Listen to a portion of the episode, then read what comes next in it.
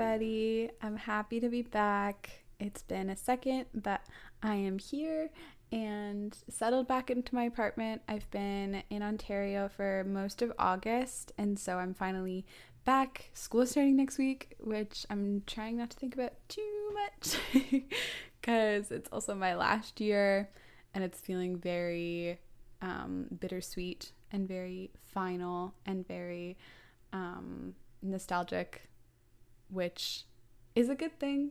And I think it's going to mean that this year is just going to be really wonderful in terms of soaking up every last little ounce of learning and of experiencing the beauty of academia that I really love. But yeah, I'm definitely feeling nostalgic already, and I'm trying to emotionally prepare myself for the weirdness of knowing that, like, this upcoming first day of school is going to be my last first day of school until I get my master's. Um, which who knows when that'll be? Might be sooner rather than later. But I was listening to this conversation um, on my favorite podcast, Goes Without Saying, the other day. I can't remember which episode it was that they released, um, but they were talking about like having that sort of master's story in your back pocket, like if you need to whip it out, so that you have the stability of knowing that you could go back to school if you wanted and have that structure and have that kind of like comfort blanket. It's almost like a safety blanket, I think, at least for me and like someone who grew up craving a lot of academic validation and seeking that out and um, kind of being defined by my academic successes for a good chunk of my life um, and how that has like transformed or translated into my adult life. But anyway, they were basically just saying that it's comforting knowing that you can always, you know, fall back on going going for your masters um, and have that security blanket that is school life. So I am feeling the depths of that right now, feeling quite existential, quite um, excited and grounded in like my passion and grounded in my knowledge for what kind of work I want to be doing and what like really lights me up and what I'm really excited about doing in the world.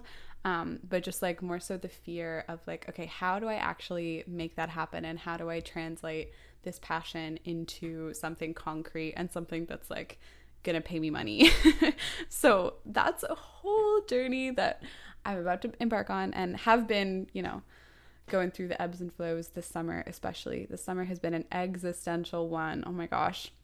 It seems like every time I'm catching up with a friend or um, kind of talking to anybody, like I remember I saw somebody that I hadn't seen since high school earlier this year, and he was asking me, he was just like, Oh, like, like, what's on your mind lately? Like, what's going on? I just like, I sometimes don't have a filter.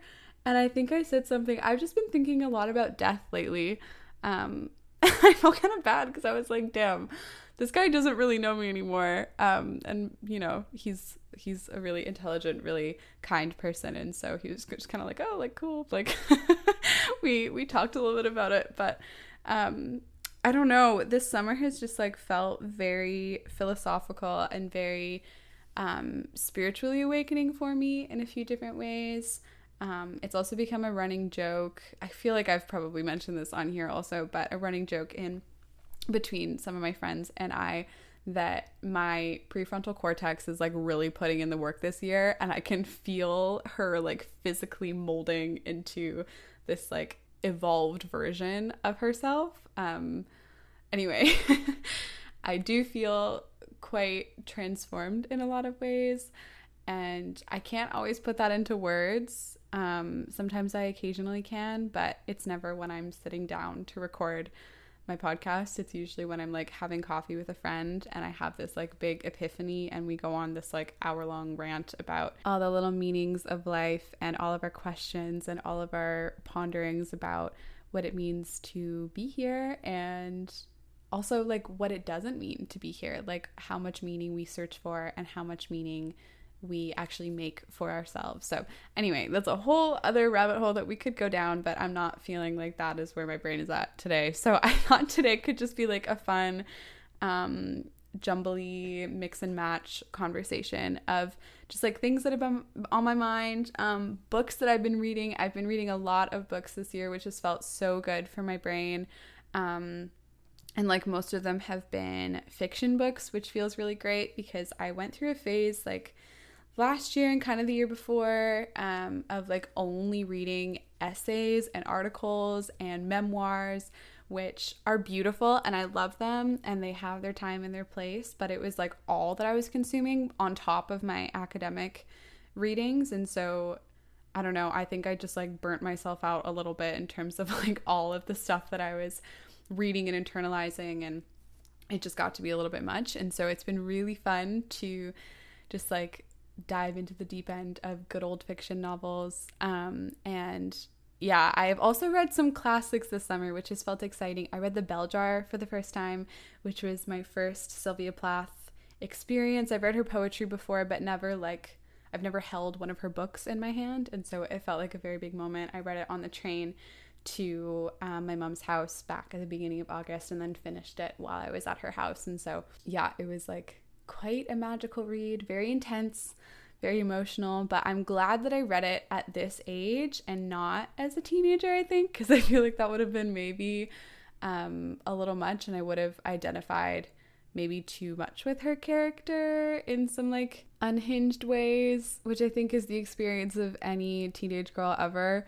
Um, like reading a book or watching a movie with a female protagonist who is just like insane and kind of unapologetic about it. I feel like I identified with um I don't know, like a handful a handful of these women. And of course, you know, I was just talking to um somebody about this earlier today that all of the female characters from like the 2010s, I feel like generally in books and movies and TV shows are you know, like the edgy, cool, not like other girls, girl, desirable, but mysterious and kind of creepy and outcast. And like those were the girls that I feel like I gravitated towards for multiple different reasons, you know, internalized misogyny being a huge one of them, and also identifying with that feeling of being isolated and feeling very separate from everyone else and just being misunderstood and, you know, the essence of being a teenage girl growing up anywhere.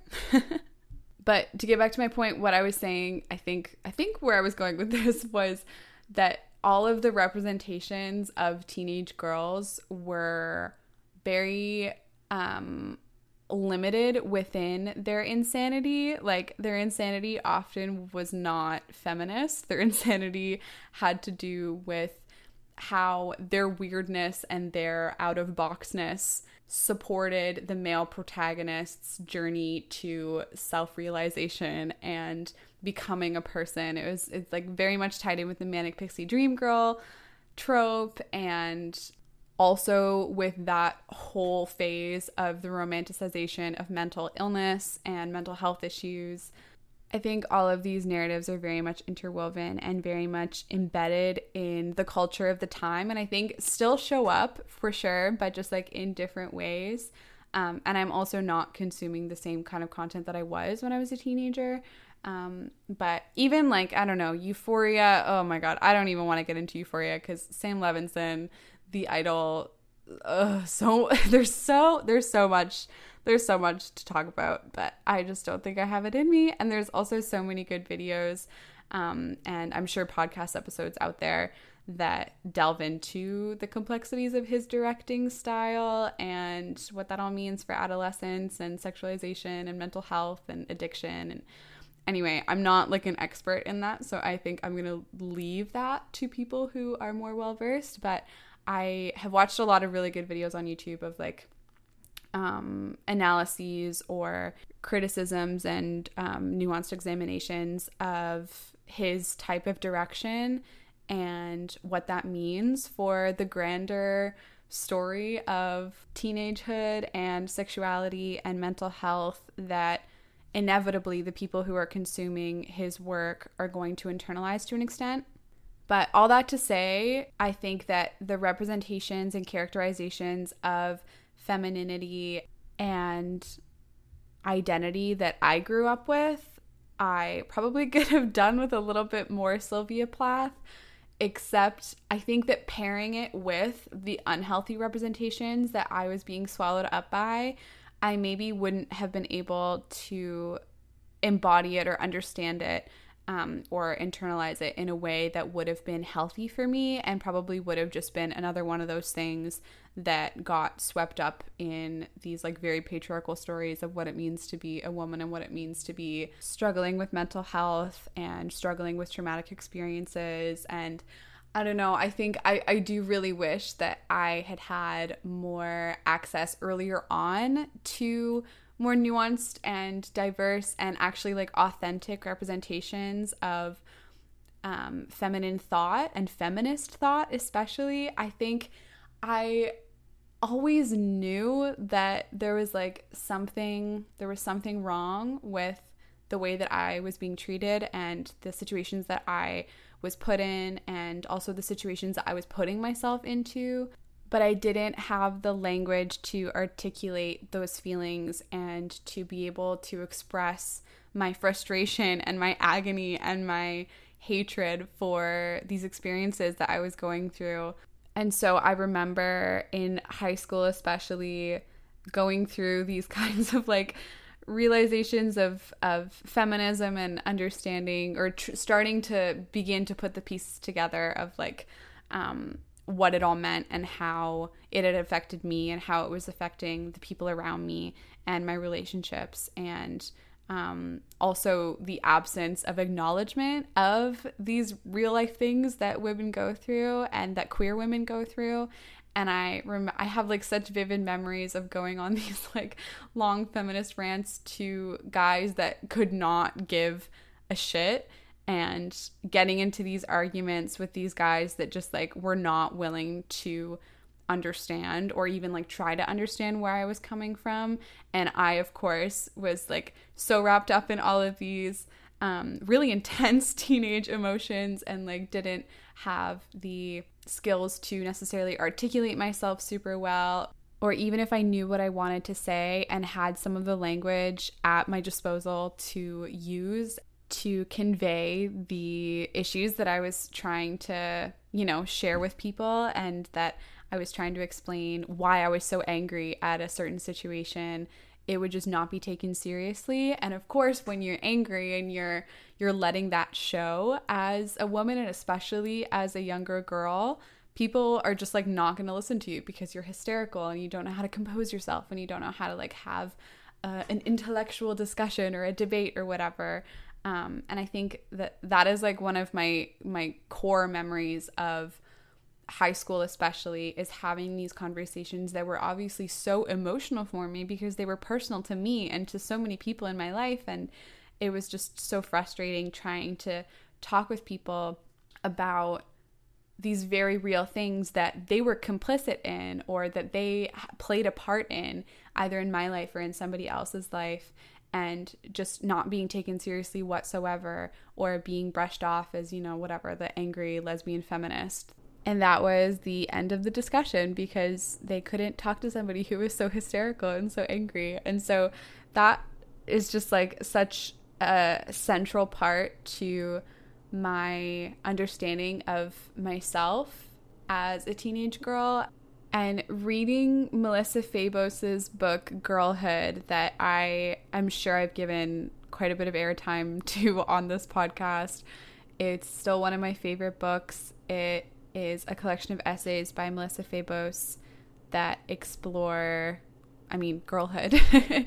um, but she especially talks about her teenage years and from, I think, like the ages of 11 ish to her adulthood and all of these experiences she had and understanding them and contextualizing them within the grander scheme of things as she got older and gained more access to um, knowledge around how the patriarchy works and what internalized misogyny is and what sexualization is and how that intersects with all of the different components of identity that a certain person has. And reading about these experiences of hers and identifying with so many of them um, and also reading it from the perspective of somebody that would have loved to sit down with her teenage self and just like first of all, give her a hug and have an honest conversation about what the fuck is going on and what it all means in the larger scale of things in not only her life, but also just the way that this world is structured and taking into consideration all of the little tiny contexts that brought certain things into reality and also made it so hard to communicate certain things. And um, I think just reading that book was such a healing process and also I love to reread it. It's it is a heavy read, but rereading little chunks of it here and there is so wonderful because I get a little bit something new every single time I revisit it. I just think it's such a beautiful book and one that I think everybody should read. I think no matter how you grew up and what experiences led you to this moment in time where you're sitting here listening to my podcast and listening to me ramble about this book, I think there's something in this book that will teach every single person on this world a little bit of something, not only about themselves, but maybe just to reinterpret a situation that happened in their life once or that they heard about um, and bring that with them into future situations and also just like conversations about consent and gender and identity and all of the baggage that we're all carrying around with us all the time.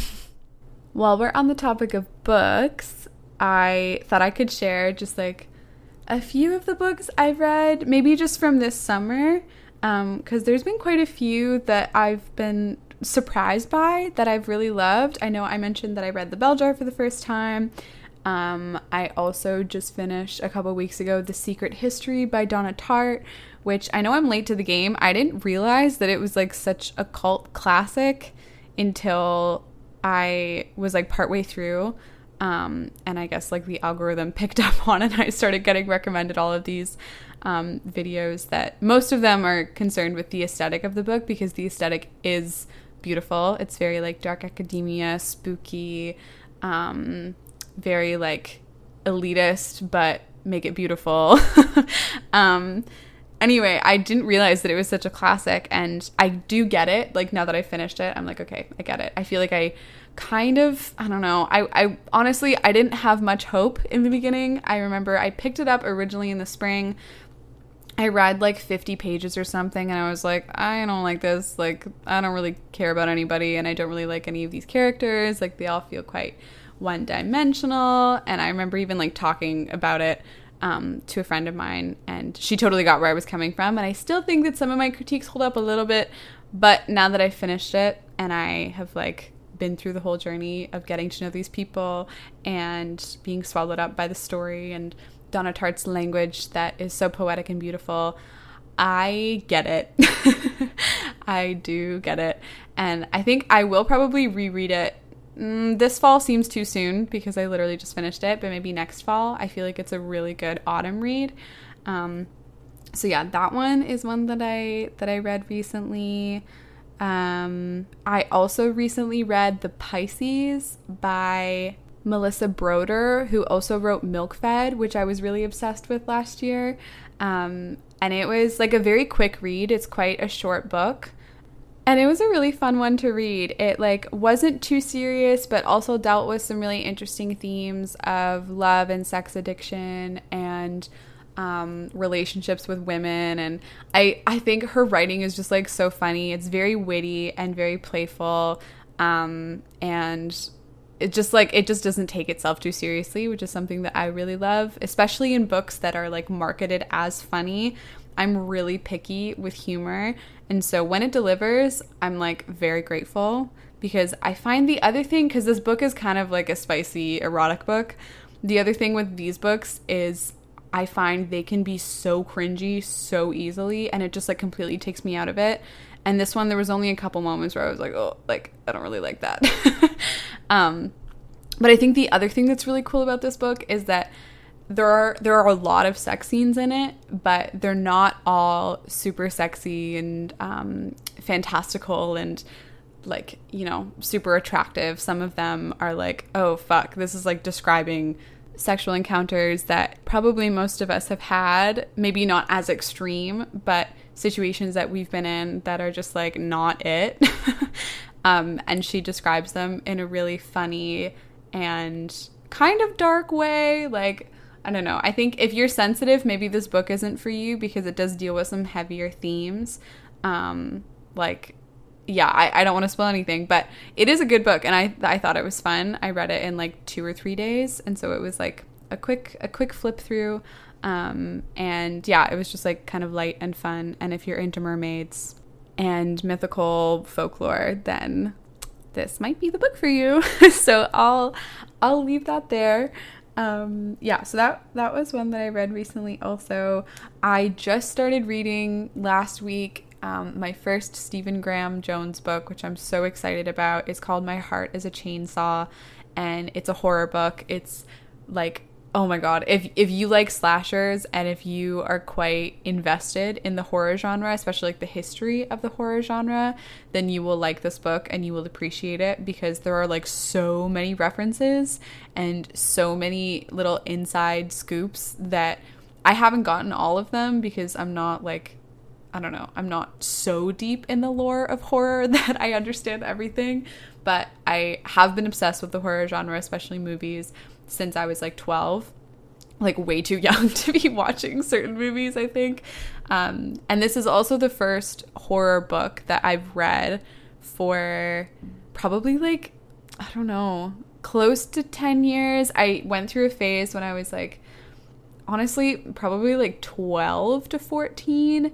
And I would get those like really, um, I don't even know how to describe them. They were quite grungy books. Like I think most of them were written in like the 80s and 90s and um, often they were like unreliable narrator stories of you know there's like a killing spree and then the plot twist is that it's been them the whole time or they're actually insane and they've just been dreaming this whole thing or they've been remembering it from the time that they went on a killing rampage. Anyway, I was really into those books um, from like ages 12 to 14 and I read like so many of them.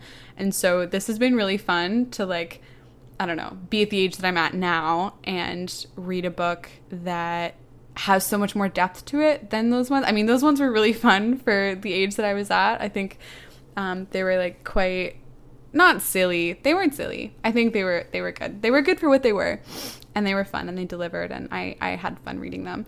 Um, but reading this one, which also deals with like quite heavy themes related to family and to culture, and I think the author brings a lot of his own experiences um, into the themes of the story in really interesting ways.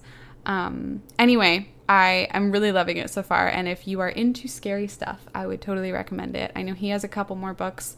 One of them is the sequel to this one, I think. And then the other one is just like another spooky, interesting one that I don't know much about, but it is also on my list. So that's my reading situation as of right now. If you have any book recommendations, I am searching um, for more in the fall. I have I just bought two, like the same day that I bought My Heart is a Chainsaw. I got All's Well by Mona Awad, which I'm so excited for because I was obsessed with Bunny and I've heard amazing things about this one. The other thing that's on my list by her is Rouge, which I am also really excited for, but they just didn't have it at the bookstore. And then the other one that I got is Ripe, and I forget I forget who the author is. Sarah Rose Etter um, and I think I had maybe seen like one recommendation for this from like somebody that I follow, but I'm going in like not really knowing much. The reason like the the justification I made in purchasing it was that Roxane Gay and Carmen Maria Machado both wrote like raving reviews on the front cover and so I was like, okay.